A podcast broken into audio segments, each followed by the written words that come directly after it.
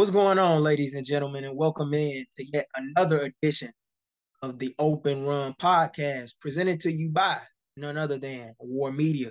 My name is Gabriel Wilkins, and I'm back once again with my friend, co-host, my partner, Josh Hicks. How you doing? Always a pleasure to be on the mic with you, my brother. yes, indeed. Yes, indeed. It's been a busy week. A lot of games going down across the association. College basketball season is tipping off. Got a lot of basketball to talk about, but first and foremost, want to get into the Chicago Bulls, the hometown Chicago Bulls. That is. Started off the week rather strong. Big time wins against the Nets on national television, as well as the Hornets at home in their only home game the past week. But just as they started the week, you know, off to a great start, went off uh, on a bit of a rough, rough skid, if you will, to close it out lost against the Boston Celtics in a close game that they sought to come back from, but yet fell short, as well as against the Toronto Raptors to close out the week on the road down in the six. Um, what's your thoughts looking at this Bulls team after you know we thought that they were getting to a point where they were finally getting away from playing 500 ball, looked like they was trying to build a winning streak, but now they're on a two game losing skid as of this recording? Man, uh, it's it's it's a lot of different things that's going on with the Bulls. You know, when you talk about when you talk, we can talk about obviously starting off with the positives. Positive side is Patrick Williams is being that much more aggressive at times ten now, and he's looking more for his shot, and, he, and he's been really good at picking and choosing the situations that he wants to exploit when he is on the floor, especially when it comes to playing with the big three that we have in the city. So he's he's learning more how to play on and off the ball, and he's learning how to exploit every situation he can when he does have the ball, and even when he doesn't have the ball. So that's a positive sign for the Bulls because that's what we wanted out of Patrick Williams. We to be more aggressive on his play offensively and defensively, and, it's, and his teammates are seeing that, and they wanted to continue to that.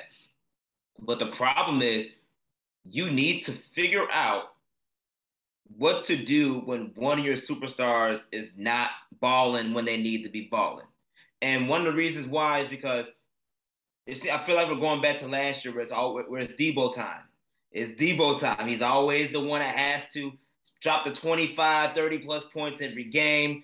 Vooch has Vooch has came out very strong this year, but in the last couple last couple of games, depending on how things go, have been kind of hit or miss he was actually very key in the Boston Celtics loss. Uh, unfortunately, came down the stretch, hitting those big three pointers to help keep the Bulls up close and up front. But the reality is, I'm, i know Zach LaVine is healthy enough to play back to back games. He's playing tonight as we're recording this on a Wednesday from a back to back game. But dude, where are you at, man? You're only averaging like 15 points throughout the stretch. I need he has to be able to step up in ways where we thought this was supposed to be his team this year. He was supposed to be the front the front guy while Debo carries follows behind him. It seems it just looks like it's a lot more of last year when it comes to Debo Debo leaving the front offensively and Zach LaVine just trailing behind and scoring where he can. That's not the uh, the Bulls know where that got them last year. And if you want to change that from just a playoff team to an advanced playoff team, which includes potentially finals runs you're not gonna be able to do it with Debo at the front. Zach, you got to take the lead, and others will follow. And um, right now, that's what's really happening. Where start off strong. You saw in the, in the first game with the Nets, Zach LaVine took over that game and dropped 20 in the fourth quarter. Like that's what helped the Bulls take things to that next level. And even when he played in, in Charlotte, he, you know, they didn't have the best games. Per, they didn't have the best uh, games per se, but you know, he he contributed in ways that even though Debo was was had a, had a bad game, even though Vooch didn't have the best game, he was still one of the ones that still at least got things over the hump. Non-existent in the Boston Celtics game, non-existent in the Raptors game. He has another chance to play tonight as we're recording this. Hopefully things will change.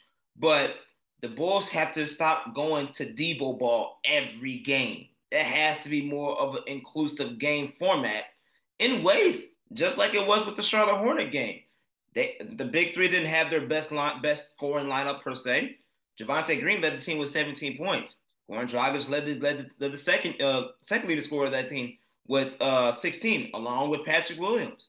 So th- needs to be more of a collective unit and rallying. I, I would love to see more rallying around Zach LaVine taking that leadership role offensively compared to Debo and DeMar DeRozan, because we know we can get out of DeMar DeRozan, but we can go so much further as Zach LaVine was at the forefront. Yeah. And Zach is a guy who I think all Bulls fans, including myself as a spectator and just observer of the league in general, we want to see a lot more from. Although I think he's just not starting to find himself rhythm wise to start the year. I think we got a little glimpse of what can come off of that big time fourth quarter he had out in Brooklyn when he really had the high hand from beyond the arc and you know was getting to the cup at will finishing as well. I think we want to see him attack more. Um, that's been one of the biggest complaints I, I've seen from a lot of fans and analysts, you know, across the league. But he's only played in I think what six or seven games thus far, so it, it's gonna take him some time. And I, but I do agree with you. At some point, you do have to find a way to get away from Debo's heroic acts and play together.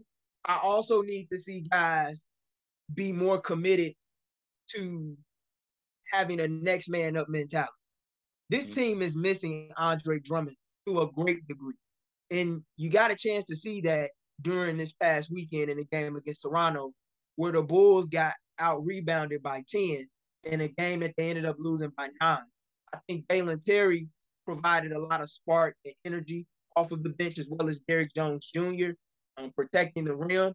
But this team continues to struggle with rebound when their best rebounder, and I'm not ashamed to say it, even though it's his first season, he submitted himself as the team's best rebounder when he's played. Andre Drummond is not available. That has to change. And another thing that has to change as well is guys just chucking up shots. Like yesterday, Debo was getting double teamed. Yeah, he I believe he had about he scored in double figures, but he only attempted nine shots. Mm-hmm. And when he had to kick it out, you had a lot of guys taking shots that were uncharacteristic, just forcing shots, weren't even taking shots with confidence. That has to change. Guys have to be more aggressive. I, I like the way that Patrick Williams has played over the last several games. I think he stepped it up and realized that.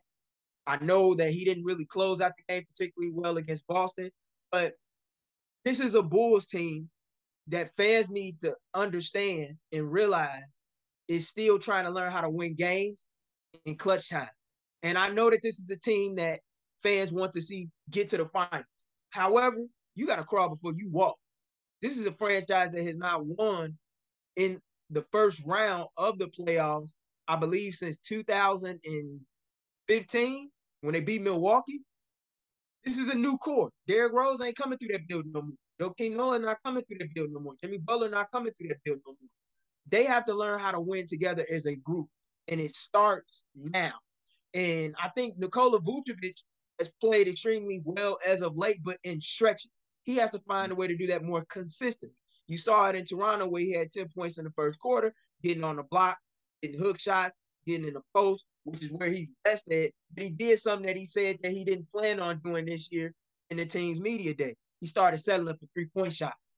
And when that shot's not falling, he becomes more of a liability to the offense than an asset to the offense. They got to find a way to get him isolated on mismatches, partic- particularly in the post, so he can take advantage and, and, eat down there. And when they move the ball like they did in the win against Charlotte, they benefit and play fairly well. But when that ball stops moving and that offense gets stagnant, the game changes. And there have been too many times where the Bulls have failed to really put together a true 48 minute game. You know, like 12 minutes here and there, good. Next 12 minutes, not so good. They to me, they lost against Toronto in the second quarter. Hmm. On the first half of the back to back that they had. They lost that game in the second quarter. And then you get now rebound. You know, like Koloko looked like a man amongst boys, and that's a rookie. So yeah. I, I I gotta I gotta see more from them. And I look forward to seeing it, but I don't think that this is a team that we can truly, truly judge until you see a healthy Zach LaVine in the mix with Lonzo Ball. And because in my opinion, as they currently stand constructed, they got some moves that they need Well, yeah, that's one of the things that's you know been notified honestly since Lonzo Ball's been down even last year. It was very clear that some moves needed to be made in certain areas for the Bulls to excel to the next level. But the Bulls have already made it known. This is the that we're sticking with. We want to see them all fully healthy. We believe they're all capable of performing. And in some ways, there is some truth to that. Billy Donovan talked about uh, seeing some improvements from each each of the players' games. Patrick Williams, even though he's not the player we wanted to be just yet, you can see he's made some improvements. Same with Javonte Green in his jump shot. He's made some improvements. There are players that have, you know, elevated their games in some way, shape, or form to help keep this team somewhat afloat compared to last year when you had a huge dip off. But it doesn't change the fact that, yeah, like you said, they need some we need to be able to play a full 48 minutes of games of basketball, which we have not done in the Billy Donovan era. And on top of it, you got to do it with your main guys. We've tried it with Debo. We saw how far that can take us. It's the only only person that's going to change this narrative is Zach LaVine and a healthy Zach LaVine that's going to take us to the next level. Yes, Lonzo Ball is one of the main uh, engines that keep this team running. We all know that on both ends on the floor. That's a given. But right now, he's not playing. You just signed your max. You just signed Zach LaVine as your max player, the first player of your history over two hundred million dollars over five years. You have made it known to the public. This is what he's getting paid for. For moments like this, to be the leader, to step up, and to ball and carry the team in the direction that needs to go to go further than where they went last year. This is what he signed up for. So, as much as you're right, yeah, we can't really judge this team until everybody's fully healthy. Yes, they have their issues on both ends of the floor, and there are some inconsistencies that need to be fixed. However, players players are getting paid to be the top talents of this league, For and sure. Zach LaVine is your main guy. So if he is your main guy, and that surgery says he's fully healthy, and yes, knee management, I get it. We got to make sure he stays healthy throughout the season. But if he's on the court, I expect him to ball out every game. You are the max player, and you're the leader of this team. So therefore, I need you to come out and do it every game. That's just my expectation of Zach, knowing that now he is supposedly fully healthy, no more injury, no more surgeries and things of that sort. You ready to go? I know it's going to take a little time, but it's time to rack it up, especially since you are seeing repeats from last year. When you talk about the repetition of relying on DeMar, Ro- DeMar DeRozan's heroics instead of you being that filling guy and the leader of that offense while you know to actually take the team to the next level and not having to rely so much on DeMar DeRozan. I understand exactly what you're saying. That's that's well said. But I want to segue into a big time story that came out just shortly following last week's recording of episode three of Open Run, involving a team that we talked about last week and continuously has stayed in the NBA news at the top of it since the start of the season. That's the Brooklyn Nets, and not for the best reasons.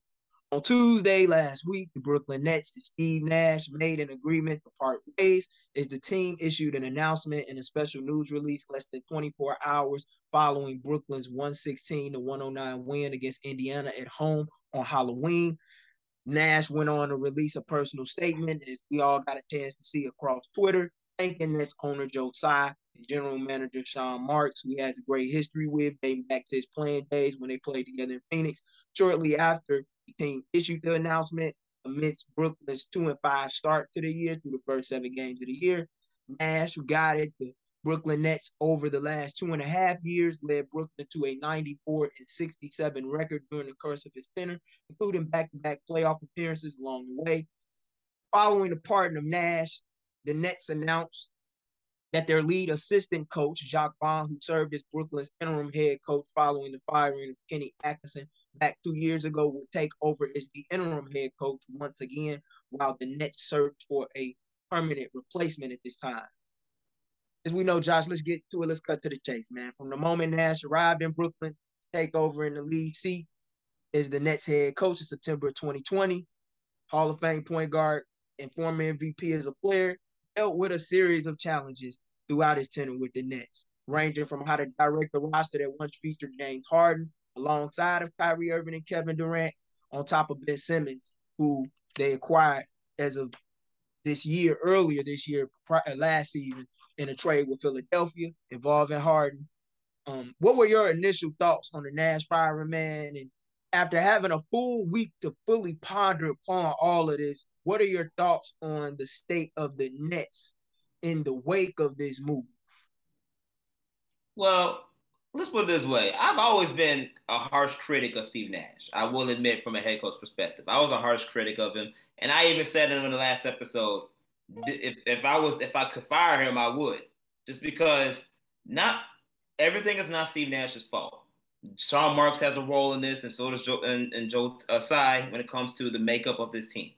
However, when you have players on your team that don't want to have the effort or give the effort to play, that is your coach's job to get the players ready to ball every game.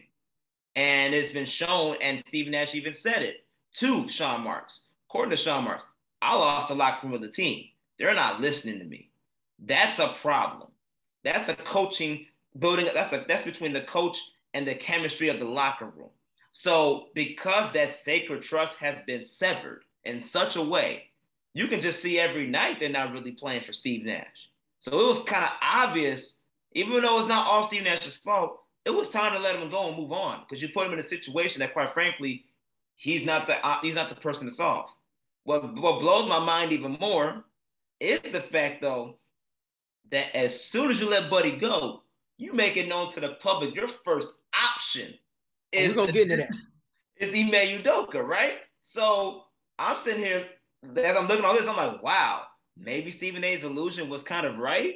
But at the same time, is it really that smart of a move? And honestly, just from Jacque Vaughn's coaching performance this week, giving him a three to one record over the past four games, that shows you right there.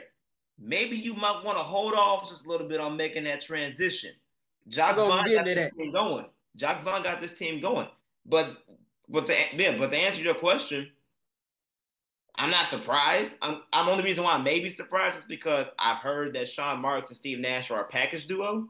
So if Steve Nash goes, Sean Marks goes. Kind of makes sense. But since that is not the case, one of my wish lists for the Brooklyn Nets was to get rid of Steve Nash. The other one is for them to go get a big man.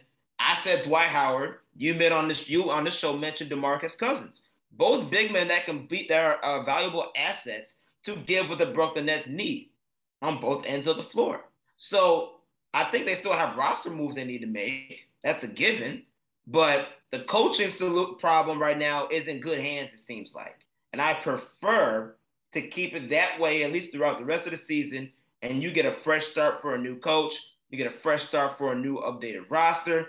And you ain't got to worry about all the antics that's taking place right now, especially behind what's going on with going on with Kyrie Irving and his situation. I'm gonna say this. I, I'm not surprised that Nash got fired at all. I said to you last week on the show that he was not safe and yeah. that I could see a move like this happen. However, I was surprised by how quickly it happened. Because if you had told me following the recording of last week's episode of Open Run that he was going to get fired going into Tuesday morning, I'd have said, man, you crazy. However, I do understand and the reason why I understand is because the team needed a new voice. It was rather mm-hmm. evident, especially with the way that they had lost the weekend prior to last weekend at the hands of Indiana. This defense was not up to par any whatsoever. Late on rotations, guys not communicating. You know, Ben Simmons didn't seem like he was finding his footing into the flow of the offense. He also looked like he was hurt, which sooner rather than later we ended up finding out he was because he sat out the last week with a knee injury. But this team needed a new voice. I questioned Steve Nash's rotations dating back to last year in the playoffs, not playing LaMarcus Aldridge, a guy who had success against Boston in, in the regular season. Didn't really go to him until I believe game four of the mm-hmm. playoffs when they were down 3-0 and on the brink of getting swept, which they did eventually get swept by the Celtics in that first round series a year ago. I, I think his I think the first season he had an offense that was humming. It was among the best in the league when they were all fully healthy and Harden, Irving, and Durant However, the uh, the biggest question was always going to be on the defensive end with them. But yet they, for some odd reason, during this tenure, they can never stay healthy, and he can never find a way to get those guys to come together. It was always a lot of tension and drama. From you know, first with Kyrie in the vaccine mandate that was instated in New York. Then, you know, Harden in his hamstring. That that that hampered them to a great degree.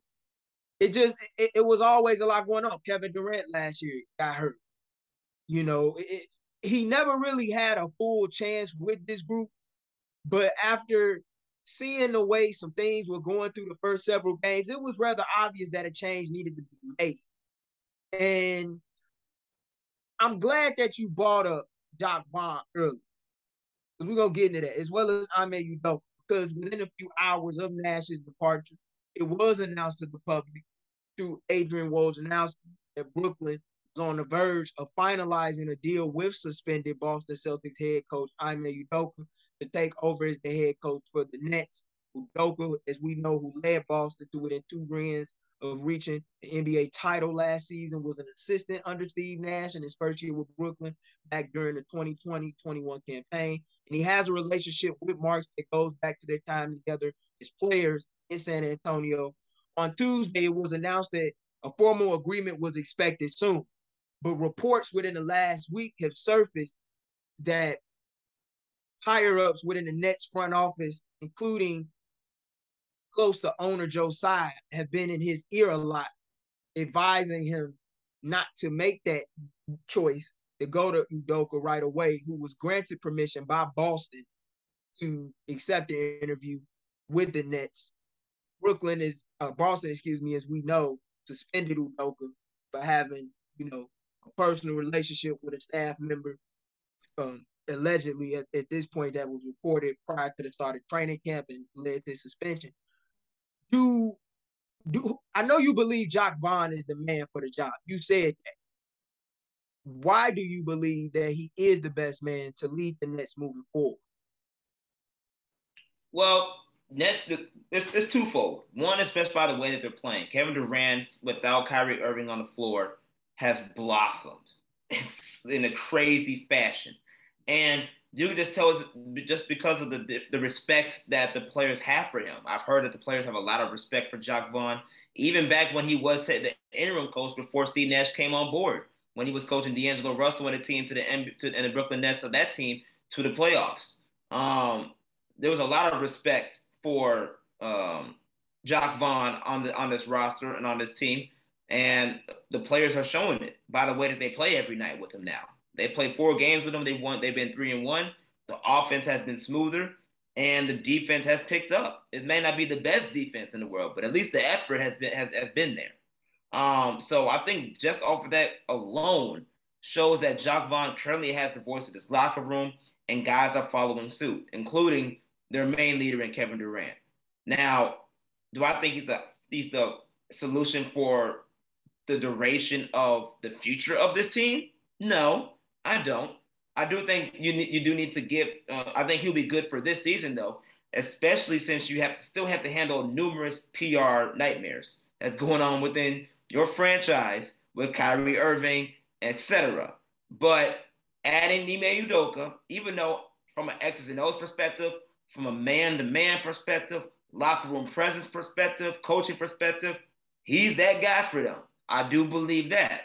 However, like you said, you just you was just suspended for a year for breaking team violations, breaking policies that unfortunately involved women. That's not a good idea to mix that with the Kyrie Irving situation at this present moment, because you haven't even fanned out that fire yet. Like you gotta be. I, I just think it would be that's too much chaos to bring into a locker room. After you just gave got rid of a man who could barely handle the chaos I was already sitting in that locker room. Um, I would just I, I, don't think it's just a good idea to move that just from a PR perspective. Even though I do support Ime Udoka going to the Brooklyn Nets, especially since the situation that was that he was in did not relate to any type of crimes. It wasn't like he had lawsuits. It didn't like he had to go to jail, warrants, whatever the case may be for the situation. It was just a violation of team policies. Yes, it was wrong, but it was just something that was handled internally They and they moved on. You know, I think because of that scenario, doesn't discriminate him or, or limit him as an option to get the next coaching job for any team, let alone Brooklyn right now. But you the Nets have to be smart with their PR moves, and bringing Ime Udoka right now just does not seem like the ideal move, considering you still got to deal with Kyrie Irving and his situation, and on top of that, you are winning games now. You are on the, on the uh, you are you are shifting on the positive on the positive side of the column right now from a from a wins perspective. So I will keep that train moving and then revisit the coaching situation after the season and figure out who else might be even be available. Because depending on how teams go, there may even be other options outside of Ime Udoka, even though Udoka's the probably probably the most ideal candidate right now. You never know if a Quin Snyder may want to come up, come back into the coaching, coaching realm. You don't know who else is going to be available. So I would just wait till the season, see, if, and then at that at the end of the season, see what all the eggs you can go after and put them in your basket to see which ones you eventually want to choose. I honestly believe that that's the direction they're going to go in. Jacque Vaughn is a guy for the audience. If you're not familiar with him, as we spoke on um, a couple of times thus far in this episode, he was an interim head coach before when the Nets fired Kenny Atkinson a couple years ago, which was Kevin Durant and Kyrie Irving's first year in Brooklyn when Kevin Durant was recovering from the Achilles injury that he suffered in the 2019 NBA Finals against the Raptors.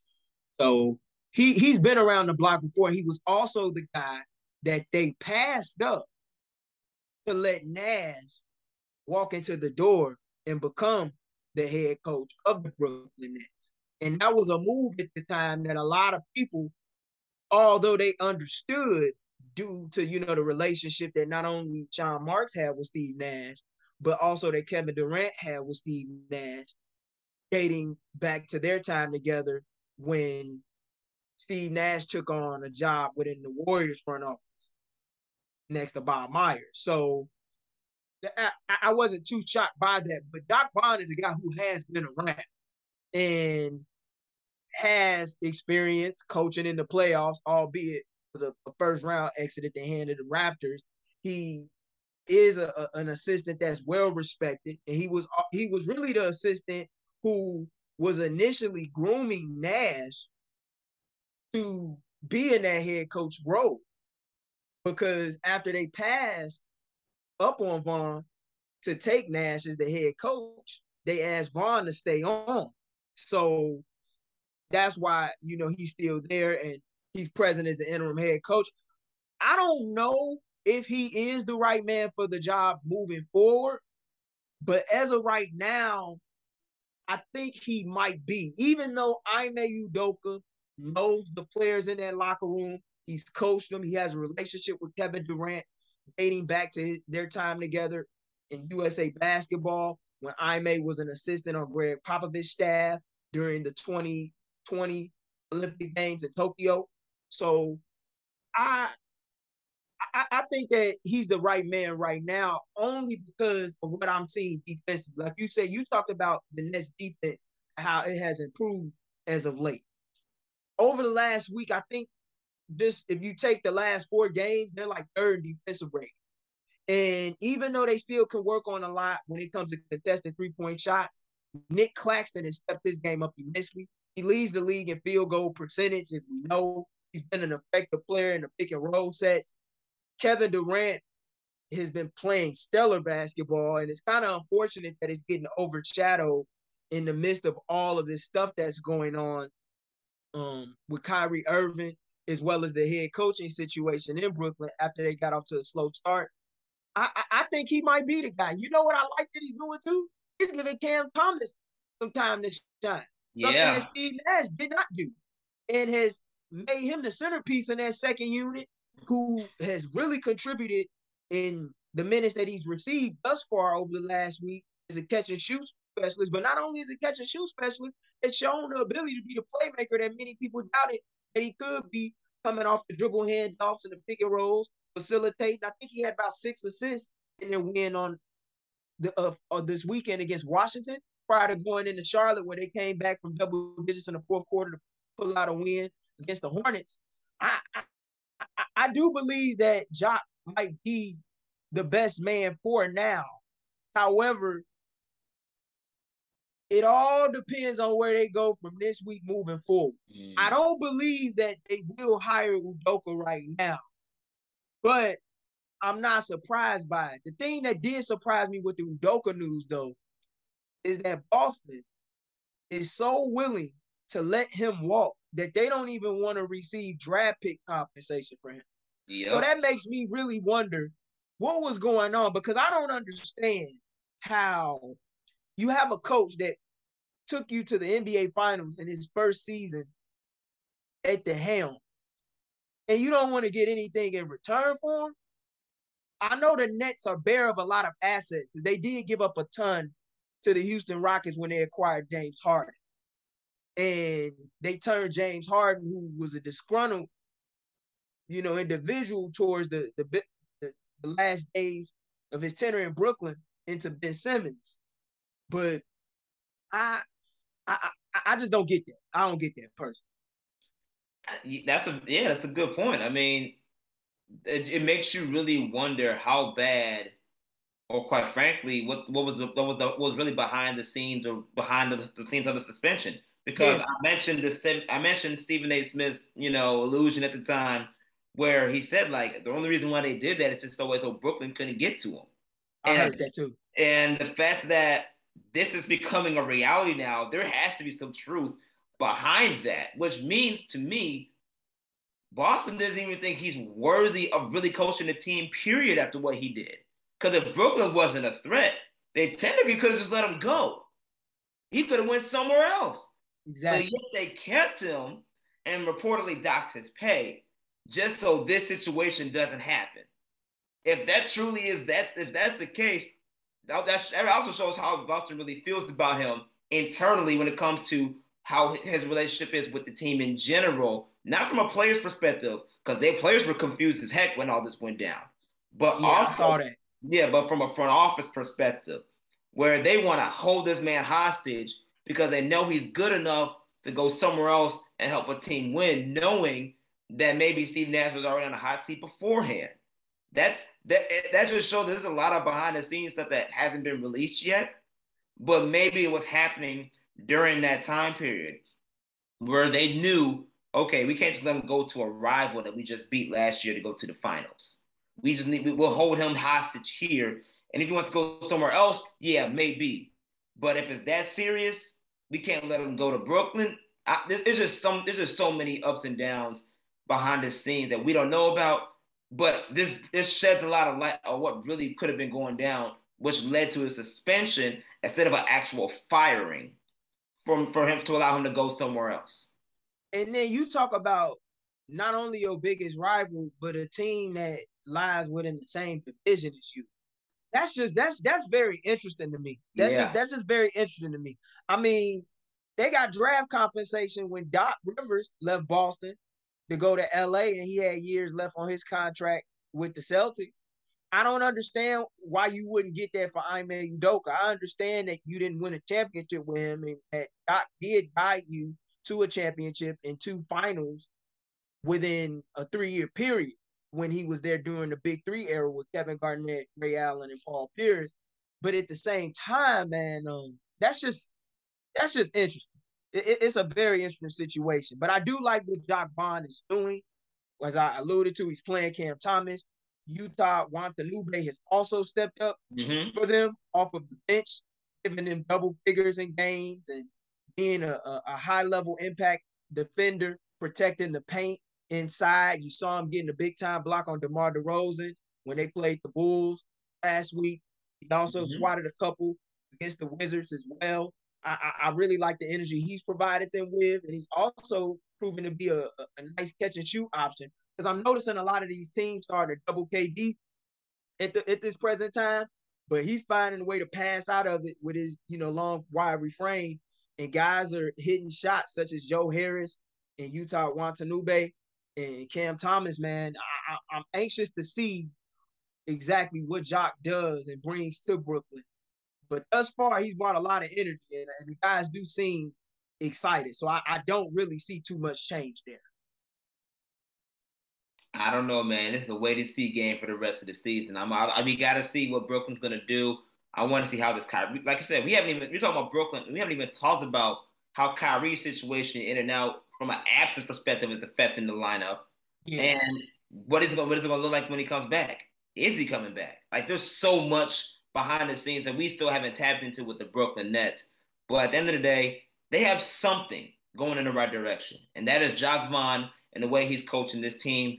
And clearly, they need it right now because they're sitting at the bottom of the Eastern Conference with this four and six record. Whom we and I'm one of those people that thought they was gonna flip all that around this year, but that's clearly not the case. There's still some time left, obviously, of course, but your first ten games of the year, you four and six. I didn't imagine that. So hopefully, Jacque Vaughn can continue to steer the ship in the right direction as the Brooklyn Nets are handling all these on on off the court situations with their superstar, uh, you know, uh, in Kyrie Irving. We'll, we'll, just see how things go, man. But I like what I'm seeing so far from Jacque Vaughn.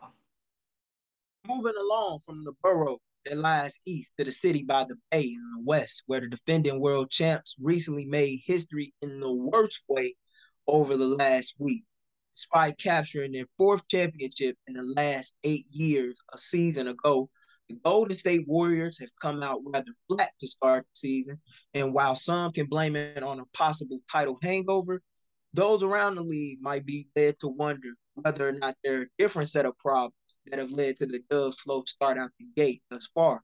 The Dubs sit three and seven through their first 10 games of the regular season, which included a five-game road losing skid recently along the way at the hands of the Hornets, Pistons, Heat, Magic, and Pelicans on their latest road trip to kick off the year. Golden State, Josh, is the first defending champ in NBA history to get off to an 0 6 start on the road, in spite of Stephen Curry's fantastic start to the 2022 23 campaign. Yet, in spite of his solo efforts, number 30 alone hasn't been enough as the reigning finals MVP and his team find themselves in an early hole we know there's plenty of time left in the season. You know, this team has only played 10 games, like most teams thus far throughout the association. While there is plenty of time left, though, for the champs to still figure things out, what do you think has led to the Warriors' struggles as of late, man? This team, not only have they not won a game on the road thus far to start the season, I also believe that they have not beaten a team that is over 500 yet to start this season, which is rather telling. Um, I honestly do believe it's pretty much fatigue from the last run. Um, but at the same time, the team's defense is trash. They're not playing championship. Glad you said it. They're not playing championship defense. If you look, if you look at the rankings right now, they're ranked 20. They're tied for 24th amongst three teams: the Charlotte Hornets and the Sacramento Kings for the 24th spot in defense overall. You're not winning no games with 24 with the 24 defense. I don't care how much firepower you got. So the, the Warriors need to change their defense And. Draymond Green has been very outspoken about how it's the defense. They need to change the defense. Well, last time I checked, Draymond Green, you're one of the anchors of that defense. So, as one of the leaders of that defense, how are you going to change this narrative? Because people are still you know, hounding you down for your fist fight with Jordan Poole. Jordan Poole, wasn't even a fist fight. It was a knockout WWE KO session. Like, you weren't even fair, right? You it's still harping you on that because you know you want a contract, you need, and you're trying to get your bread. Okay, so what are you gonna do to combat that? Are you and focus just on basketball with this defense because you're the leader of this defensive team? And the reality is, yeah, it's championship fatigue, but players are getting older too. Steph Curry is an exception. You know, Steph Curry is unique. His skill set is unique. So therefore, we cannot put him in that category. He's still going to be MVP Steph Curry, which he's playing right now. But Klay Thompson went through Achilles injuries, ACL injuries, not even fully playing back-to-back games now. Any uh, yeah. yet, as of yet, just started playing as of late last year. He's the, uh, as one of the final pieces to help push the Warriors along. He's not fully himself. I know he's not fully himself. You know, and you know, Draymond Green, he's still he's still you know, obviously he's you know still still trying to get over his stuff, but you're also trying to work on players that are that haven't got much playing time either. You know, Jordan Poole is still trying to get back into the mix of things. He's still trying to. He's still. He maybe still playing a little woozy from that knockout punch, but hey, you know that's part of the game. You know, so you never know how, how that's gonna go. You know when he's gonna eventually get back with that. You're playing Moses Moody right now, who is great. He's shown as a good bench player, but you know he's still young in this game, has to play the league, and you're playing with James Wiseman. He's this is his first season playing with the Warriors. Period, and he's only ten games in. So it's a lot of wrinkles that need to come into play that they have to iron out.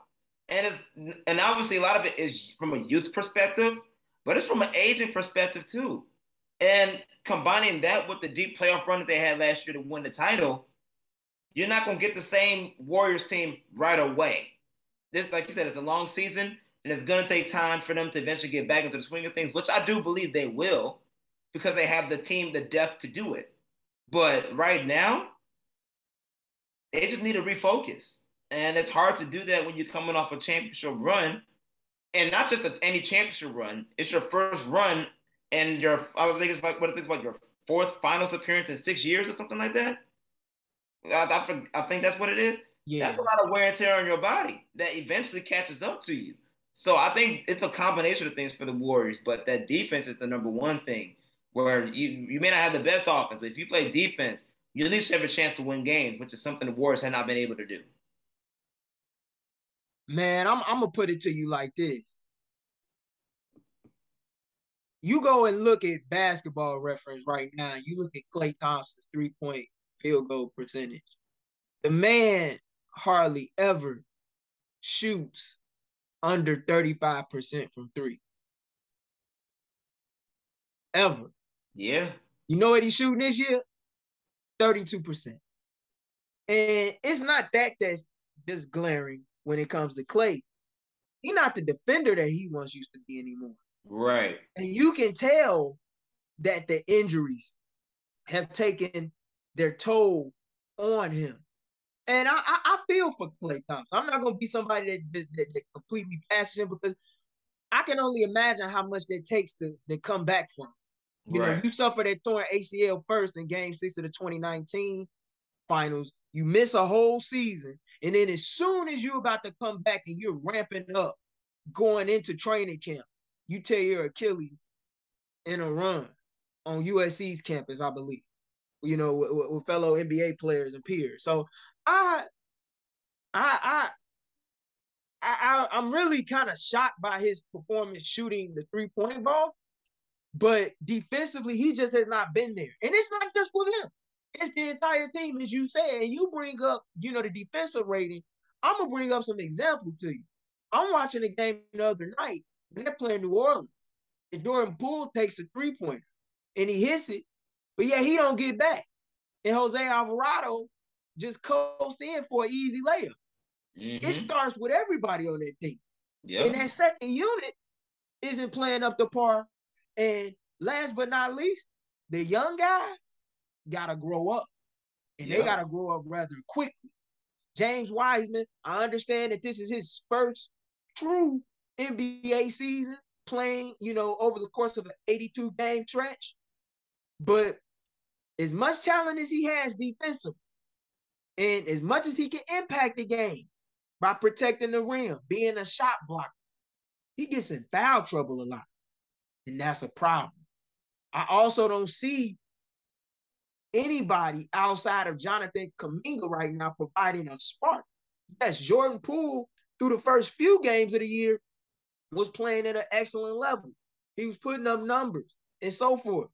But Steve Kerr brought up a very telling point that I think needs to happen in order for this team to turn the corner. We know you can score, Jordan Poole, but we need you on this second unit to be a playmaker, to create for other guys such as Wiseman, yeah. such as Kuminga, such as Moses Moody, who can be a tremendous knockdown threat and catch a shoot situation.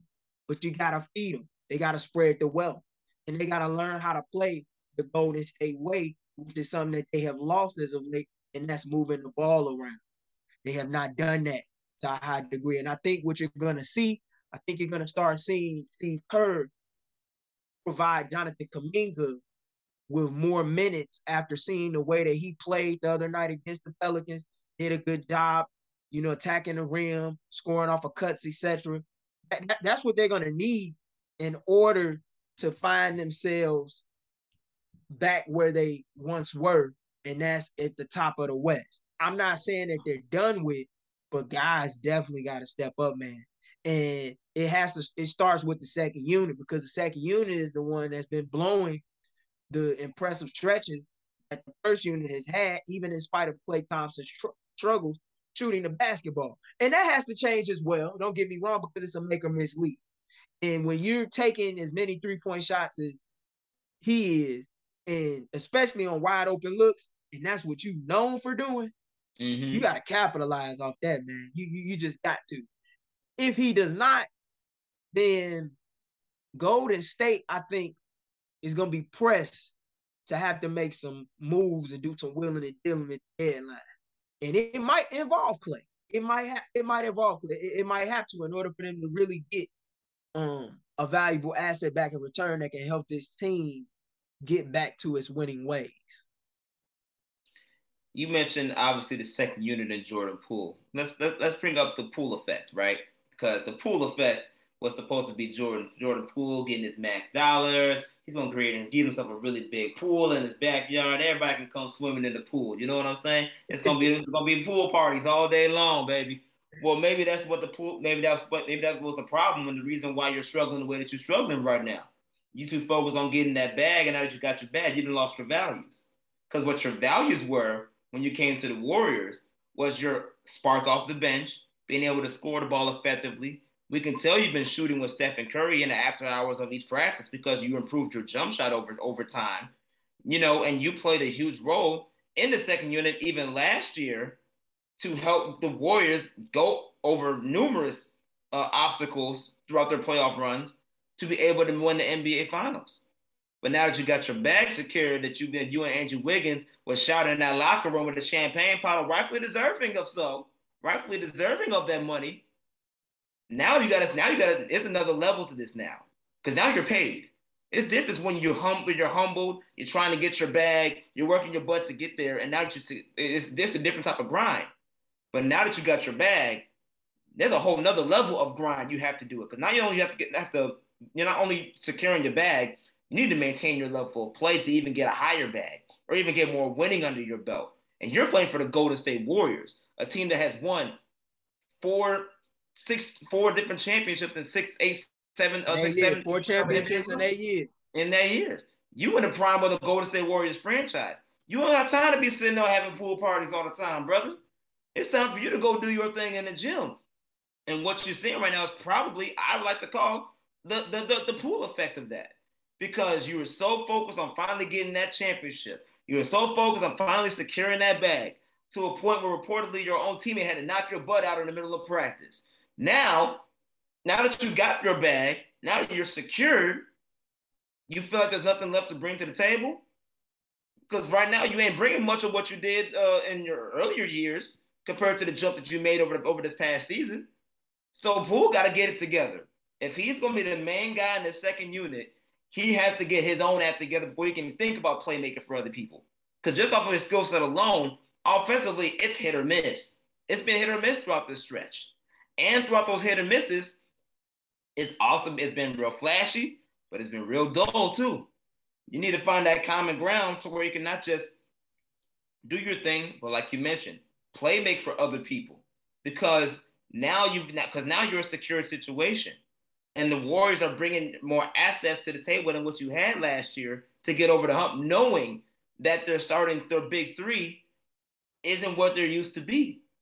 So you gotta. So if you want to be the future of this franchise, which they currently paid you and Andrew Wiggins to be, there's gonna be a, there's a different set of rules that apply to you. He's getting that wake up call, seeing what those rules are like, because now Steve Kerr's calling him out. Now Draymond Green is calling him out. People are calling him out. They ain't never called him out before. You, this is what happens when you finally take that next level. Now it's time for him to, to start to, to you know start living up to those expectations. And not only when you you you get to that next level, but you among the hundred you know, because mm-hmm. when you mm-hmm. got that title, you the team that everybody's hunting for.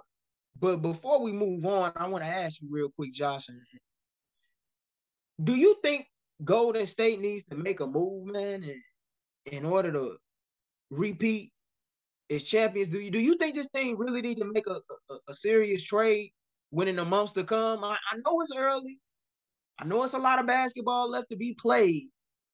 But like you said, this team, when you when you when you make it to the finals as much as they have, they won four titles in the last eight years.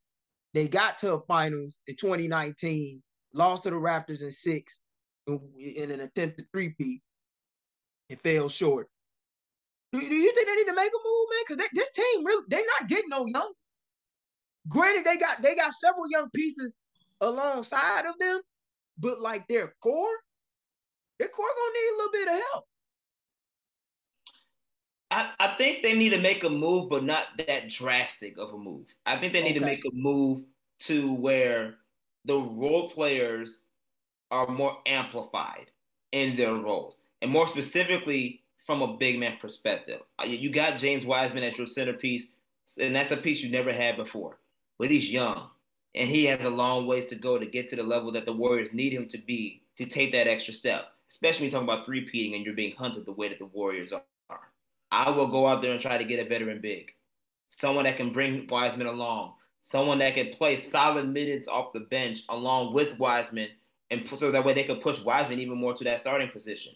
Um, and that way, you know, you not only have additional depth for just in case Wiseman does go down, but you also have someone that, quite frankly, depending on that veteran big man, can be that can bring that extra energy and hunger that they want they're willing to win a championship, like a Mo Speights was when they first won their titles, or David West.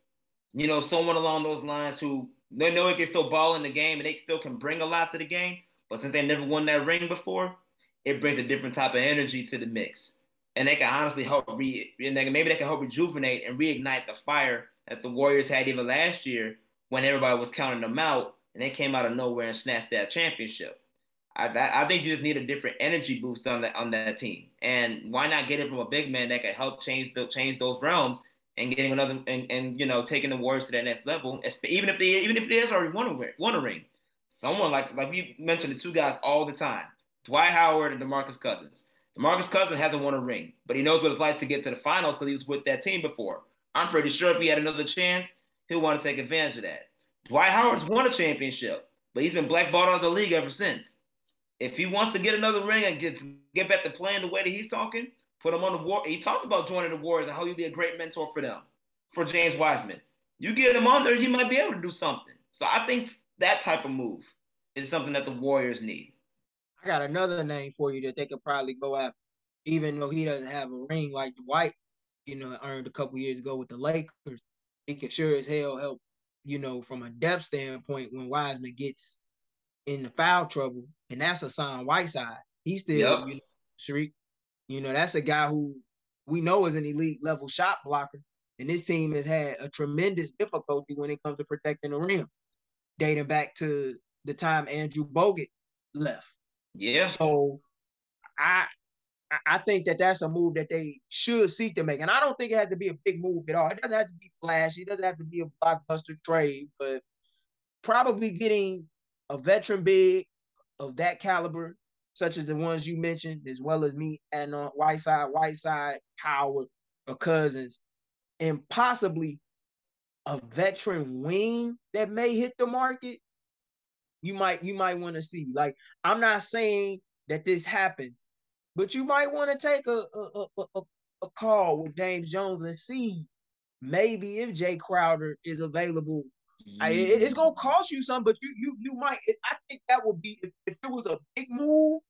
I think that would be the move. Although I think that in order for the Suns to do that, you're talking about a multi-team trade, and that's a lot to get into. It that's a different subject for another day. Right. But I, I want to move into you know, talking about a trio of squads who received some unfortunate news regarding key pieces trying to make their way back into the playoffs, including a couple of guys in particular who could likely be out of action for a month or so, if not long. Um, earlier this week, uh, last week rather, James Harden, Cam Johnson, and Pascal Siakam all of the Sixers, Suns, and Raptors, respectively, had suffered some injuries that could keep them out for an indefinite amount of time. James Harden will miss up to a month of action after suffering a tendon strain in his right foot against the Wizards.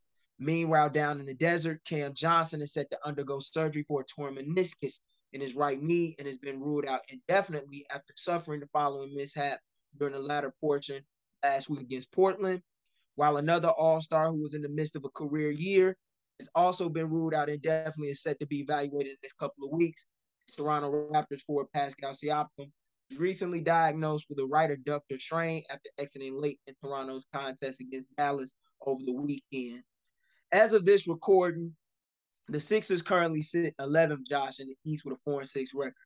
Raptors and Suns both sit fifth and first in the East and West, respectively. Toronto boasts a 6 and 4 record, while Phoenix has a 7 and 2 record thus far on the year. Although no one who's a true fan of the game likes to see guys get hurt, especially guys get their season cut short to injury. Among these three teams, being the Sixers losing Harden to the torn, uh, uh the tendon strain, the, the the Suns losing Cam Johnson to torn meniscus, and Siakam being lost by the Raptors to an adductor strain. Which team among these three do you believe will be hampered the most by this recent news, man? Because uh, I mean, Cam Johnson was in the middle of career. He's putting up 13 points, 43% shooting from deep. Just earned a starting spot in the rotation after the, the whole Jae Crowder fiasco with the front office uh, in, down in Desert Phoenix. Who who gonna suffer the most, man? You think? Whew. Well, honestly, I'm not gonna lie, that was a tough one. So you have you had me stuck on this one, man. But I'm I'm going to pick Pascal Siakam and the Raptors, and this is why. Because Siakam is such a dual threat on both ends of the floor for the Raptors that I don't know if the Raptors have enough to carry themselves without Siakam on the floor. Now, granted, you know, they just played the Bulls at home. They beat the Bulls by nine. We're watching the as, as we're currently recording this podcast right now at 8:33 Central Time. I got the Bulls game on right now. They're down by 10 with three minutes left in the first half. Mm. If the if if, if Siakam was playing this game, I guarantee right now it would probably at least be tied or they might even be leading. And that's how much of an impact Pascal Siakam is. And could it be a blessing in disguise, for players like Scottie Barnes, who's emerged in such a way? Oh yeah, because now you're giving him the keys to the team. Now you're saying, all right, bro, he's gone, so here you go, Fred, go to work. You know, like that's great for those guys from a development perspective, but they only go as far as Siakam will let them go. And with Siakam being out of that lineup, he just brings too much offensively and defensively. Where for me, I don't think the Raptors have enough to get over that hump. So that's why I'm going with Toronto. Philly, you may not have Harden, but you still got Tyrese Maxey and Joel Embiid. You'll be fine over time. And they honestly play better together without James Harden historically since he's arrived in Philadelphia. So that's a pop, that's a plus for them. When we talk about Phoenix, yeah, Cam Johnson, like you said, career year. He's doing all the great, great work in that starting lineup. But the Phoenix Suns went to the NBA Finals for a reason. They they they're they still a pretty pretty much put together team they can at least keep it afloat with the leadership of Chris Paul and Monty Williams, and they got what they got over there in Phoenix. And you still got Mikal Bridges, even though you know Cam Johnson, uh, is, they play the same position. Mikal has shown to be that that two way that elite two way player that has earned Defensive Player of the Year voting and was I think I think second in voting last year for Defensive Player of the Year. So there he can cover the he can cover that loophole for a little while while while uh, Cam Johnson recovers. Toronto doesn't have any of that. It's pretty much Siakam or bust from that perspective. And I just don't think Toronto has enough to get over the hump. So I think I think Toronto and the Siakam injury is the most impactful one. That's going that's going to make a dent from these teams from a from a progressive perspective. For me, man, I, out of all these teams, I had to think about this one for a while myself. I honestly believe that that Harden injury is a setback for Philly, and I'm gonna tell you why. We know as great as Tyrese Maxey and Joel Embiid are together. We know Joel Embiid has an injury history. We also know that this guy has been dealing with plantar fasciitis during the offseason, which came out during the early days of the season following the Sixers loss against the San Antonio Spurs during the opening week of the season, in which Doc Rivers alluded to that mm-hmm. in front of the media after keeping it silent throughout the whole entire summer within house. The reason why I think that that's a big injury is because James was finally starting to find himself in that offense. Mm. He was starting to finally figure out how to pick and choose his spots on when and where to attack and look for his, as well as finding other guys around him. Now it can be a silver lining in that because Tyrese Maxey, we know, is gonna get more minutes and he's gonna feast off of it. He's gonna do his thing. Tobias Harris, I think it could also benefit as he stepped up recently and had some big time games for the Philadelphia 76ers as of late. But they can't really afford to have too many injuries with their roster is top heavy as it is, especially with the schedule that they currently have coming up, man. And I'm gonna take the time to pull it up for you guys because this is a team, man, that like even though they are four and six, their schedule not getting any easier. Like as it is recording, they're playing Phoenix. They play the Hawks on Thursday at, in Atlanta. Then they play the, the Hawks on Saturday in Philly. They got the Jazz, and we all know Utah is no joke right now. They one of the hottest teams in all of basketball. Then you got Milwaukee. Then you got Minnesota, and then you got Brooklyn. This all throughout. This is up until November 22nd. That's your schedule. And like they they gotta they gotta find a way to adjust rather quickly and fast because if they don't, they could be free falling even further in the Eastern Conference, which they currently sit within the playing range right now. Like I said, it's still early, but I, I think that's an injury that could really hamper them. I, I believe that Toronto will be fine. Christian Koloko is an impressive young rookie. I think he's a guy that should have been a first round pick, and I think he's gonna get a chance to show a lot of people why and see how Siakam's absence if you will. I think Scottie Barnes will also play rather well. Fred VanVleet, they just got back, which is which is a big time move. As far as Phoenix, I'm not really too worried, but I will say this: even though Cam Johnson and Mikal Bridges play the same position, Cam Johnson was a nightmare matchup for Forrest because his ability to stretch the floor, and you have to respect his ability to shoot. And if you collapse on him too much, he can drive past you and and and put you on a poster. So I I, I think those those three injuries are big, but I think the Harden injury is, is, is the biggest because if Embiid continues to miss time and he's just recently coming back from a non-COVID related illness, you know, that, that could be troublesome. Because then you only got Maxey and Harris out there leading the show. And you don't have your two top stars out there. But you can't afford the Eastern Conference where there is no night off anymore and I'm glad you mentioned that final part, final part because, it, it, like you said, all the parts, you, all the points you made about the heart, about James Harden and Philly, all very good points uh, to, to, keep in mind. Of. But you also talk about from a schedule perspective, especially in the Eastern Conference, there's no there's no nights off. Everyone is doing their thing. When you talking about the next few games for Toronto, right now they're playing the Bulls, and yeah, they got a couple easy ones. We talking about the Rockets on Wednesday and the Thunder on Friday, and you know Indiana on Saturday. But after that, the next week or two, it, they got straight shooters too. They playing a young Detroit Pistons team who's shown a lot of promise. They play the Miami Heat next. Then you got the Hawks. Then you got the Brooklyn Nets. Then you got the Dallas Mavericks. You got the Cavs. You got the Pelicans. Brooklyn again. Before you even play someone like Orlando, who isn't no isn't a cakewalk because the way Paolo Banchero is playing right now. We're gonna get into that yeah, that's not that's that's not a cakewalk for anyone to say nowadays. Going down through uh through Walt Disney uh, Walt Disney World, and then you come back and you play Boston and L.A. So schedule wise, it's not getting that much easier for Toronto for Toronto for this next few weeks either. And if you're going through all that time without Pascal Siakam, you know, yeah, you're gonna have some times where, you know, you actually might run into a lot of times where it may be close games. Pascal Siakam was your go-to for your close. That's your closer if you if if Scottie Barnes and Fred VanVleet don't step up in ways to where when it comes to those final seconds, they can come through and deliver, Toronto might tomorrow Toronto has a chance to be on the wrong end of those games if they're not ready to play from the beginning of each of those matchups, especially when you talk about the, the tougher games moving forward. Because at least you if you have Pascal Siakam on your side, you have someone that can match the other opponent's star when on a head-to-head combat.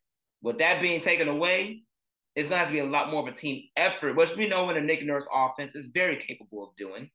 But it's a lot tougher when you don't have Pascal Siakam closing your games. So I'm not so so it's definitely your point on Harden is very much true.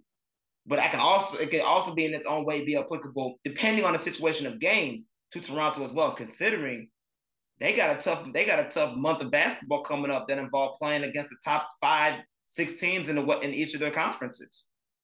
So with that being said, Josh, who you think need to step up on that roster for the for the Raptors, man? I, I know we brought up Scottie Barnes, a guy who has been a two way threat for them each and every night. T- definitely is taking his game to the next level after capturing Rookie of the Year honors. I know we talked about Christian Koloko, Fred VanVleet, his return. Well, who who who else got to step up over there, man? And have not talked about who you believe could provide them with a spark enough to make it through that rough stretch until Pascal finds a way to make it back on the court. I'm going to go with two people. One, you cannot forget about OG. OG Anunoby. Come on now. That's, that's the way he what he brings to the table on both ends of the floor. You definitely cannot, especially as long as he stays healthy. You cannot dismiss what he brings to the table for the Raptors. But my keep my but my ideal pick, Gary Trent Jr. That dude got to say that one. Gary Trent Jr., you are a sniper in this league and have been known to score the ball effectively since you have arrived in the six. You got to make Drake happy now, brother. You got the dreads going on, the long dreads going on with the with, with the with the with the uh, headband and everything. You rocking Drake's look out there on the court. You got to make your ambassador happy by dropping 20, 25 a game when necessary to keep this team afloat. And you have the skill set to do so ever since you came, really ever since you've been in Portland. But since you came from Portland to Toronto, you have shown that you, you are capable of doing it on a consistent basis. You have to step up that much more now, considering that your that your fearless leader is gone for the for the time being. I think he's the guy that needs to do it. Yeah, Gary Trent Jr. definitely not his pops, man, who was known for being a defensive uh, pest back in his day with Minnesota during the Kevin Garnett era for sure. He's definitely not his pops. No, no, you not can, at all. You got to switch it up though. You got to take some of that pop magic and put that into the put some of senior into that junior. You know what I'm saying? And take yeah. to the next level. He gonna have to do that because they need that in order for them to keep, keep themselves uh, together in these close games. Pushing the show along from injury talk to discuss a player down in a Lone Star State who has begun the season going on the scoring bench, not seen since the days the association aired across black and white televisions and that's Dallas Mavericks All-Star guard Luka Doncic, fifth-year pro out of Slovenia, became just the fourth player since the merger to record 7,000 career points in less than 270 games. A couple of weeks ago, is averaging a near triple-double stat line this year for the Mavs, all the while continuing to make history on a game-by-game basis.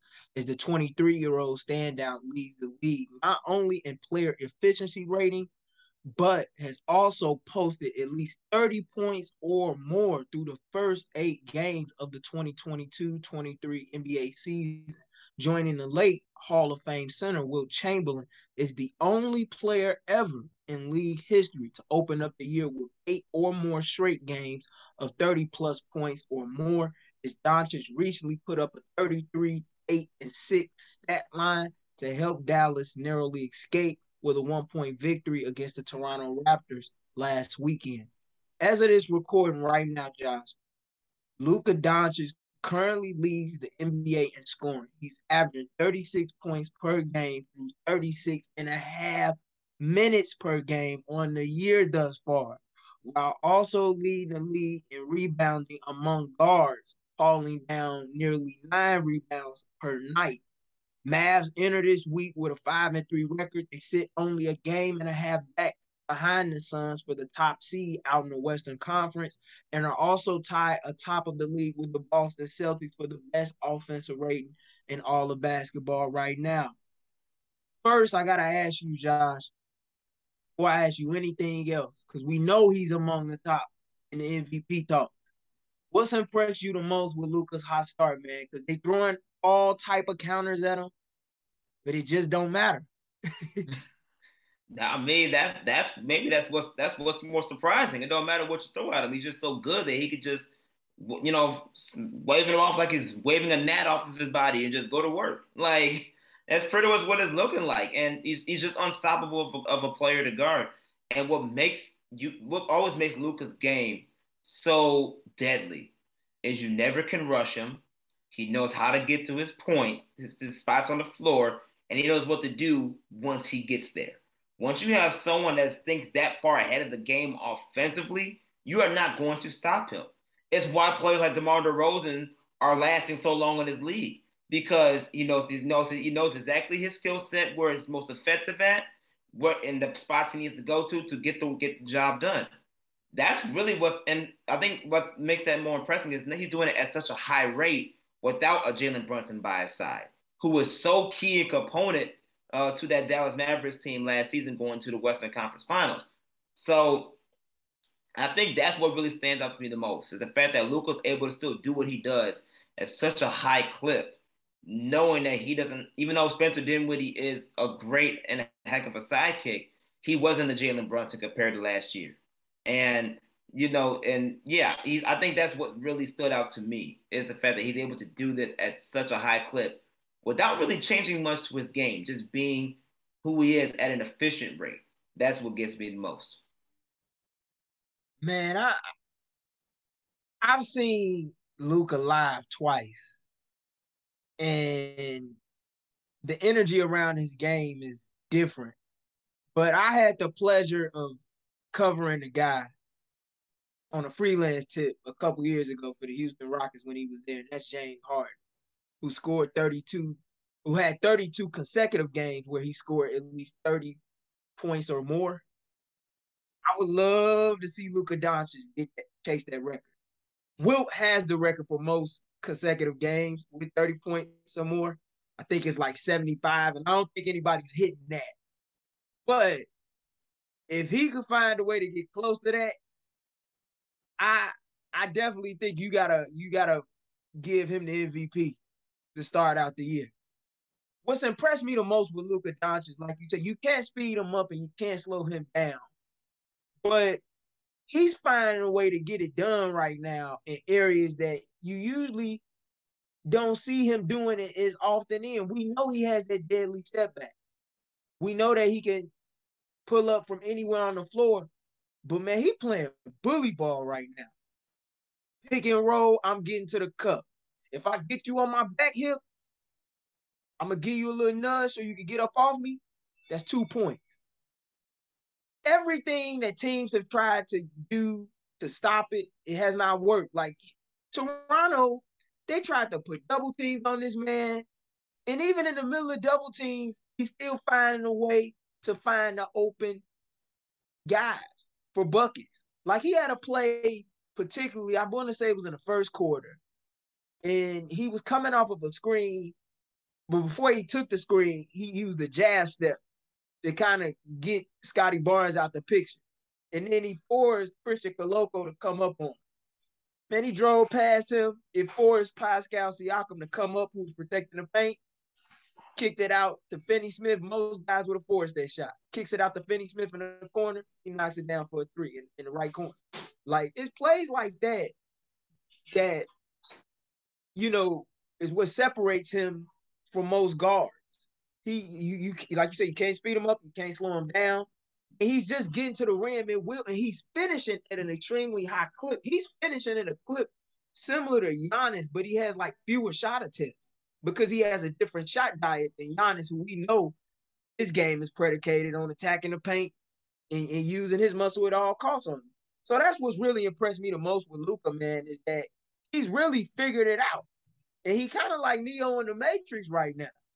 You know, like if if you go you you you really can't um you can't go under on him. You really can't put the big on him. Cause once you got the big on you pretty much through. And then if you if he gets you on the block, which he likes to do, which is something that James Harden doesn't do a lot of and didn't do in his prime, then you really done. If you a small guard, because he could just use his muscle and our muscle. And what's really impressed me too, he's in the best shape of his life. He was yeah. already playing like this, out of shape, but now you see he's in shape after you know dominating in, in the Euro Cup, you know, and putting together solid games and performances there. Man, he on another level right now. And in my opinion, he he damn sure in the top two for the MVP running. Which brings me to my next question that I gotta ask you, bro.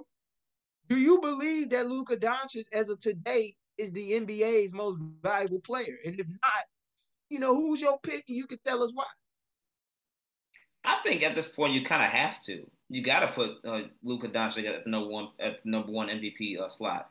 And I think what does it for me is you've mentioned, you know, how he's like Neo in the Matrix right now. Well, at one point in time before Neo became Neo, he had to have some guidance to help to get him there. Now with Morpheus, Jason Kidd has been the Morpheus for this Neo to a point where he is averaging, rounding out nine assists a game on top of his 36 points a game, which yeah. is something that cannot go unnoticed because that shows that he's not just running an offense from a scoring perspective, he's playmaking for other people. And those other people are capitalizing off of his playmaking skills, which is something we have to acknowledge for a six, seven point guard in Luka Doncic. So to have that happening and your team is still over above 500 in the winning category, there's only one other person I can maybe put in the competition with it with that right now, and that's Giannis himself.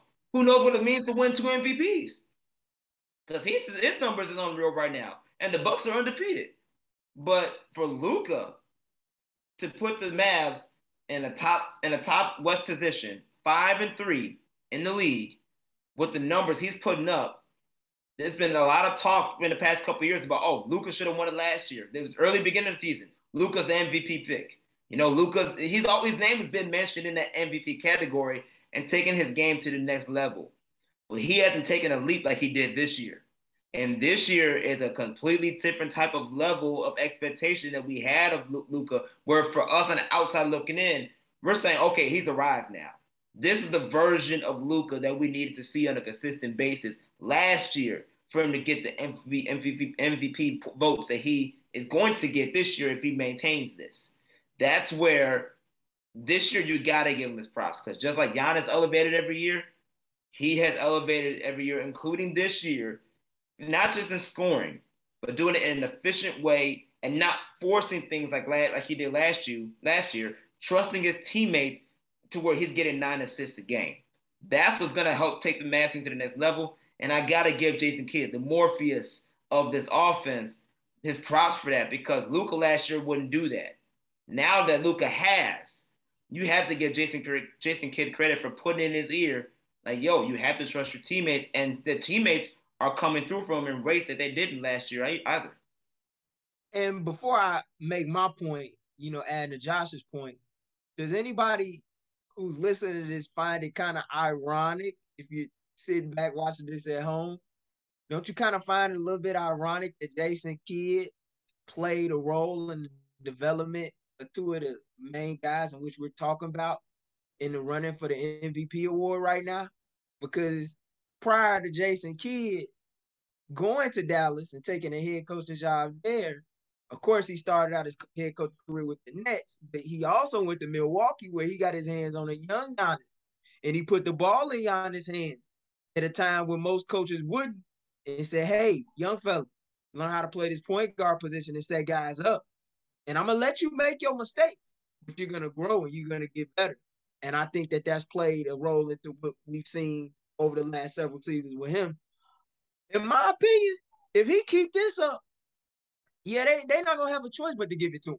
I've always felt like Luka Doncic is a player who, because of the fascination that the media has with him, and understandably so, as much as the hype was kind of questioned by me before he arrived stateside, even though on the clips he looked like he was as good as advertised. Now that he's shown it and shown it consistently, this might be his time. He's damn sure on pace to lead the lead the league in scoring.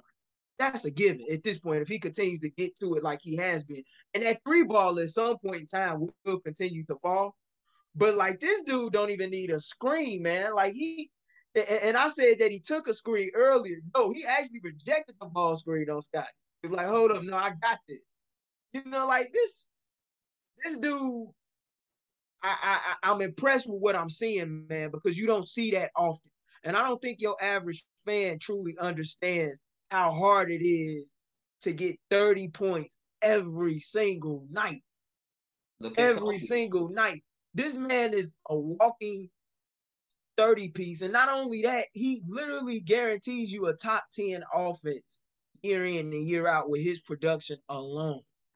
I've only been able to say that about a handful of players in the league over the last 20 plus years. LeBron James, James Harden, Kawhi Leonard, Giannis Antetokounmpo being the other four. Luka's in that. You're not gonna add Kobe? Well, like and yeah, you you could put Kobe in there as well if we talking last 20 years. Let me let me not forget Kobe. Rest in peace to the Mamba. But but at the same time, like just watching, or I, I should have said within the last decade, right? Like because if you really if you really think about it, the 2010s is when we really started to see a lot of these offenses start to evolve and spacing became way more important than ever before in the game. Right. And with guys like Luka, with this abundance of space, they can do whatever they want, especially when you combine that with the with the rules defensively. But yeah, I mean, he getting it done in so many ways. He, he even he even facing guys up right now. It's like a game to him. It, it's really like it's really like a, a, a video game to him, and he can get wherever he wants. And he's even trying new shots in the middle of the game. You saw him take a, a running hook shot the other night Yep. Like I, I, I it looked like he bored out there. So even against Brooklyn, he throwing passes behind his back and whatnot. I personally though, if if if Giannis is the favorite for MVP, I can't necessarily reject it. I mm. think he does need more consideration. My only thing is, is have voters gotten tired of? Because we know how this MVP process works. Nobody gets the Larry Bird treatment anymore. He's the last guy to win three MVPs consecutively, and that was back in the '80s before we had social media and all this stuff. So, oh yeah, they they, they got they got voter fatigue. They tired of putting Giannis in that realm. They, they said it's, time to put someone else. You know, he already had his good run. He had his two his two MVPs. We'll keep it moving. But you talk about you, what Luka's going to be doing and um, what he's been doing on the court. As we're recording this this uh this this episode right now, he plays Brooklyn tonight. Do you know how much this man is averaging against Brooklyn alone? My man, my man is averaging 41 against Brooklyn with 14 assists while shooting 50% from the field and 33 from three. You you that's just on against one team all by itself. That's the and that's not even a comparison to what he's already doing around the league in general.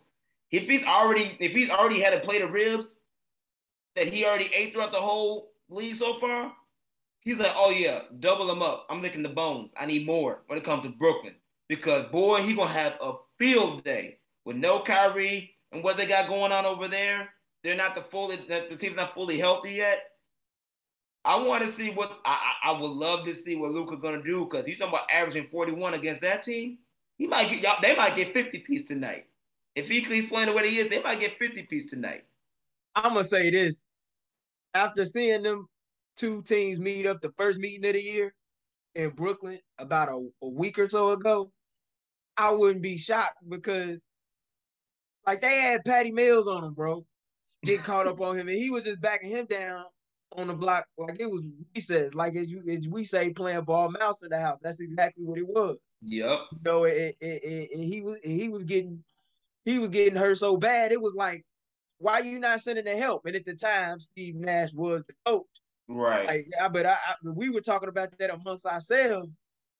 But I, I, I can't. Yeah, like if he played Brooklyn like 82 games out the year, yeah, he probably would put up 40 or 14 every single night. That defense need work. And it's like a he got an eye pass to the to the um to the hole, pretty much. You know what I'm saying? So it, it's easy money for him, man. Barbecue chicken. Barbecue chicken. but I want to move on before we get into the closing segments of the show. Talk about one young player you know, college basketball season just tipped off, mm-hmm. right? The guy that, you know, came out of Duke last year, number one overall pick in the 2022 NBA draft, making a lot of noise right now. Mm-hmm. Name is Paolo Banchero. If you don't know nothing about him, he's averaging 22.9 points per game, eight and a half boards at night, and 3.6 assists to start the year for the Orlando Magic in his first season. This dude just had like a 30 and 10 game against Sacramento. I think he was the first teenager since LeBron James to do that. That's exclusive company. Mm-hmm. No rookie has been named to the All Star game since Blake Griffin back in 2011. I'm gonna ask you real quick before we get to the closing segments, John. Do you think Paolo Banchero will be the next rookie to make it into the All Star game? We gotta have because he's playing out his mind right now, and he's not even shooting the ball that well. Oh man, Oh, you know I'm a man of hot takes. I would love to say yes to that answer, but I'm gonna say no. I'm gonna say no. Okay. Um, just because, just because the league's gonna find somebody to take on that type of role. It, the only the only person to me that had a chance of doing any of that prior to Paolo was Zion Williamson. Because the hype around that guy, putting him in an All Star game, Oh, you want to talk about selling tickets? Oh, it would have been a it would have been a whole entire show. They would have wanted to happen, but it didn't happen. Paolo Banchero is not a is not a is not a Zion from a box office perspective. And I think in order to have a rookie in the in the All Star game, they would want someone of that magnitude to get there, considering that you know it's about entertainment and sales. So I would think they would want, you know, they wouldn't go that far for him per se, but they'll go for someone else that was that was bringing in the ratings like that.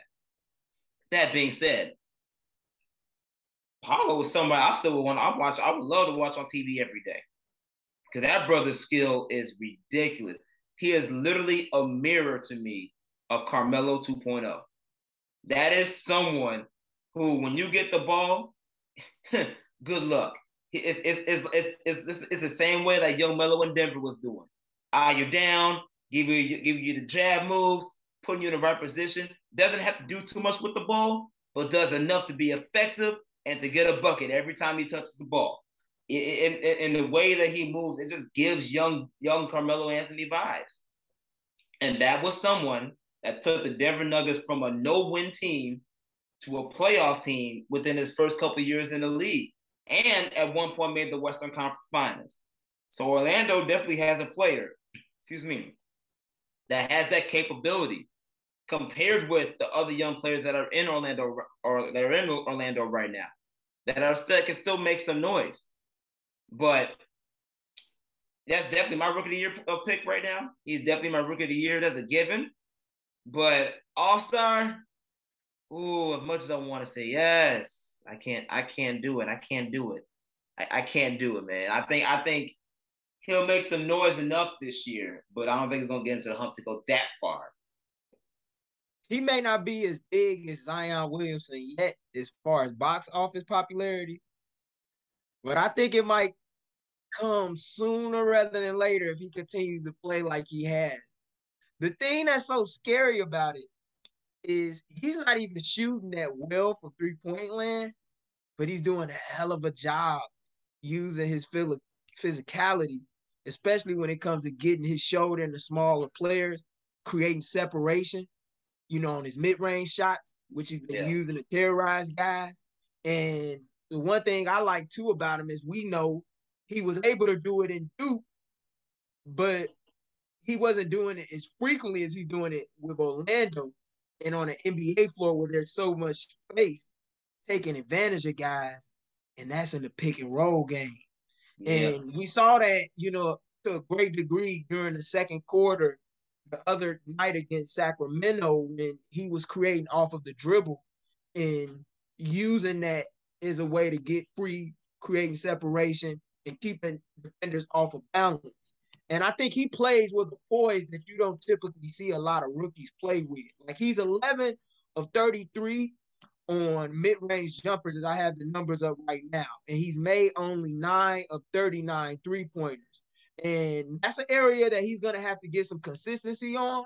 But at the same time, man, if you watch these games, you know you watching something special. And I think Orlando got a tremendous young core around him. Franz Wagner, Bo Bo has come on as of late. Yeah. Wendell Carter, Jalen Suggs had a big game against the, the Warriors in a win last week. This is a team to watch out for. But the thing that, that strikes me so interesting with him, man, is like how he fits in with the team either way, like on on the ball, off the ball. And a lot of teams are starting to go under when it comes to like defending him, when it like from the three-point line. But when that three-point shot start falling, it's really gonna get scary. Cause it like he like he his his debut against Detroit was impressive. Like he, he put up 25 plus in that night. Yeah. So I I he ain't no rookie, man. And, and I would not be surprised if he did get to the All-Star game. Because if he continues to put up numbers like this, I think the, the stats only go up as the year goes along, going into February in Utah. And somebody's gonna have to say, hey, uh, coach is gonna be like, hey, we gotta make a case for this guy. Like, we can't, we can't knock him off. And it helps him probably too that guys like Khris Middleton are out to start the year who play his position. Yeah, that's true. That that, that is very true. Paolo Banchero is just a, a hell of an athlete to watch, man. He's a special talent. And Orlando got it right by picking him instead of Jabari Smith or Chet Holmgren, which was rumored that they were going to go after those guys instead of Paolo. So it shows that right now they made the right move. But uh, I, I think it's, I wonder how that locker room is going right now, considering that it is college basketball season just opened up, and you got Cole Anthony representing the Tar Heels on your team, and you're the Duke player that comes in along with Wendell. You know, I wonder how you're making that triangle work down there in the Walt Disney World because you know college basketball officially back. You got two people at least chanting Duke over there, and Cole Anthony repping repping his pops uh, and everything with Greg Anthony used to play in the league. You know, he's repping that right. Tar Heel blue baby. So I, I just wonder how things gonna be working down there in Orlando in that locker room when it comes to that. But that's, to you one thing, it's working right now on the court because Orlando's looking pretty good, even though they may not have won all the games. They've looked pretty good as a court, as a young core together. That's gonna make some noise. And another team in the Eastern Conference that you know it's not gonna be really a pushover any given night. I'm pretty sure them guys gonna have some side bets going down once March Madness comes along because you bring up the Duke and North Carolina Tobacco Road rivalry, we know then you also got Jalen Suggs coming from a blue blood as well in, in, Gonzaga. So, and then you got Franz Wagner from Michigan. Like I'm pretty sure they're yeah. gonna have a lot of bets going on in that locker room March Madness time and having some fun with it. But they definitely are a young, intriguing core to watch out for, led by Paolo Banchero. If you haven't watched them yet, you need to. But I want to ask you before we get into closing segments on the show here which teams and players have stood out to you the most thus far? Oof. Um, that we haven't talked about. That we haven't talked about. Yeah, like in full detail. Cleveland, man, the way them Cavs is moving. You know, we, I, we obviously we missed Darius Garland for most of the beginning of the season. He only played, yeah. I think, half of the game and half the first game and he just recently came back. But you and you wondered how that would work because Donovan Mitchell, he just he just carried the load ever since. Like this is my team, I'm running this thing, and it makes you know that makes sense. So you wanted to see how Donovan Mitchell was going to pair up with Darius Garland at backcourt when they're both fully healthy. But man, they are moving. They are they're, they're making that thing, they're really well. They're making that thing work, and it's JB Bickerstaff is doing his thing, coaching this young team. And, you know, we always knew that Cleveland was on the rise, but that pickup with Donovan Mitchell, everything was going to go smoothly, was the was the pickup that they needed to take things to the next to that take them to that next level and making some noise. And they're definitely doing that in the Eastern Conference now. You see, um, defensively, they're a nightmare between Evan Mobley and you know Jarrett Allen. They are killing it in the in the in the paint, holding it down. Darius Garland's emerging uh, back into All Star form. Donovan Mitchell's already in All Star form. And you know, you still got your role players that's playing well too. Kevin Love is doing is playing great coming off the bench. Um, you uh you got I, I forgot his name. I want to say you got Cedric Cedric uh Osman. Yeah, he's coming off the bench doing this thing. Okoro's doing this thing. You got a lot of players that are playing their roles very, very well. And that all not just that doesn't just come from an understanding from player to player, but player to coaching staff. And JB Bickerstaff is doing an amazing job in coaching his team and getting them really competitive throughout the early beginning parts of this season, and not just early being and not just being competitive, but winning games. It's a different Cleveland team than it has been in, in the years since LeBron James left for the third, second, or third time. third time. second time. Yeah, he had, he had, yeah, two, yeah. he had two stints over there, but I, I, like Cleveland. That's the team we talked about last week. I, I, I like them, and they continue on the field. You know, putting up big wins against the Lakers, facing the Clippers mm-hmm. later on this evening on the night of the, um, the day that we're recording the Open Run podcast this week. But one guy that stood out to me that we haven't talked about, I'm, I'm gonna keep it with a player because we've been talking a lot about players this particular episode. That's Desmond Bane. Mm. Desmond Bane right now, man, is shooting the hell out the basketball. He's doing more with increased volume. And you don't typically see that from a lot of players. He's taking more three pointers per game, but he's shooting like uh, over a couple days ago. I think I saw the stats where he was shooting like 40 over 45% from three. And then he's putting up a, a near 25, 5, and 5 stat line. And I think he's emerged as the Grizzlies' second star next to Ja Morant.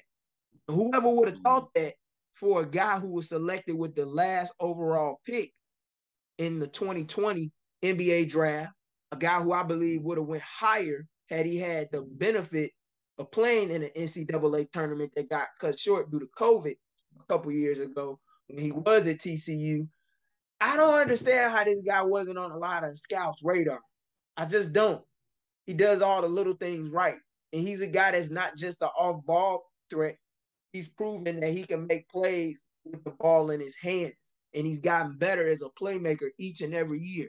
He always reminded me a little bit of Eric Gordon with his physique and his frame mm-hmm. coming into the league.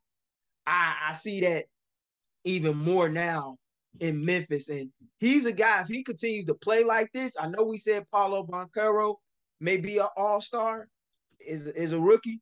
I think that Desmond Bane will be a lot to make the all-star game because he's a guy that the national media needs to start paying a lot more attention to if they have not already. He had a big time coming out year last season, and in my opinion, if it wasn't for politics and how certain how certain voters rather view the most improved player of the year award, I think he'd have had it, and he was deserving of it a lot last year, and he's picking up right where he left off down in Memphis.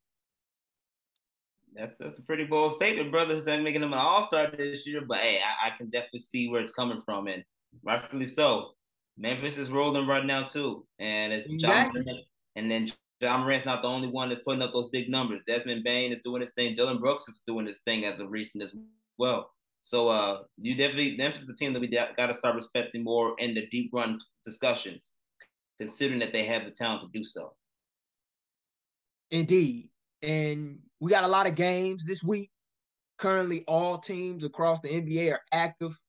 There are no games, of course, on Tuesday in honor of Election Day. Make sure, you know, if you haven't went out there and voted, that you did once this podcast comes to you. If you haven't, at least, you know, take the time out to see who your elected officials may be so you know what to do next go round. But I want to ask you, what's the game to watch this week for you?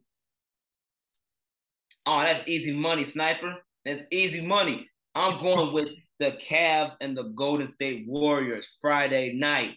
I'm going to okay. see. I like that pick. I want to see what uh Steph Curry does against the young Darius Garland, and I want to see if Donovan Mitchell goes to the Bay Area, snaps off on the, on on a team that he's always had a hard time going getting over the hump with in his previous playoff runs during his time in Utah. So I want to see how they fare up um, with the firepower that Golden, Golden State, even though they've been struggling, Golden State is not completely dead. So I want to see how they how that those matchups uh play out. I'm taking the time to look at the schedule right now. I got a couple for you. Wednesday, we got two players that we just talked about. If you haven't seen them, you need to see them.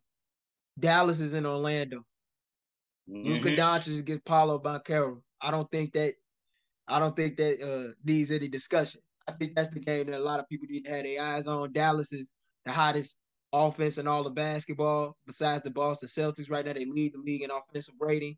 Orlando, they came within a, a half court miracle shot from De'Aaron Fox of beating the Kings, who've been rather hot after a slow start in the West, beat the defending world champions uh, uh in Orlando when they came to visit on their road trip. I, I think that's the game you want to see. I'm not gonna give you a traditional game, you know, the national TV game, but Cleveland and Golden State is definitely a game that you should be tuned into. I, am shocked that that's not on the national schedule, by the way. And Golden State's undefeated at home, and that's one of the toughest environments to play in in in, in San Francisco. I want to see that game solely because I want to see how long Cleveland can keep up this winning streak. They've won what eight in a row since opening night, and they so. lost Darius, and Darius just came back last week from his eye injury and that big time win against Boston. That that's gonna be a big game as well. But I got Dallas and Orlando for you on Wednesday night. That's a game you need to check out. And another and I, and the thing that another thing that you probably should check out if you look at the schedule this week, regardless who they play, is the Utah Jazz because they for real. They moving their ball. Guys are playing within their roles. They they're not seeking to force anything. And Will Hardy got this tape clicking on all levels. I know we've been saying the plan ain't went according to plan. I'm starting to think they out the Victor when Wembanyama sweepstakes right now, as well as Scoot Henderson. They looking like a team that want to get to the playoffs. That's true. Yep, that is definitely true. And, and a, a game that sticks out to me when it comes to Utah. They play Philadelphia in Philly in the city of brotherly love on Sunday. Yep. I want to see exactly how they how uh you know how they match up with uh James Harden less uh 76ers, man, and what we talked about with them before. You know, I want to see how they fare out. So that's going to be a good matchup to watch and something that from a Utah Jazz perspective, I for sure will definitely be trying to check out. For sure. Definitely want to thank everybody who took out the time to listen to yet another edition of the Open Run podcast presented to you by War Media. Make sure to check out our War Media page on the YouTube, Twitter, Instagram, all of that. Just recently had a show with our producer Saul Rodriguez, the host of the FBAT podcast with Miles Porter, talking about the White Sox hiring of Pedro Grifol, the 2022 World Series, and so much more. If you haven't checked that out, you need to check that out. Check us out for Bears pre and post game coverage after every game, and and much more. You can also make sure to check us out every Wednesday coming to you. For myself, Gabriel Wilkins, my man Josh Hicks, we out.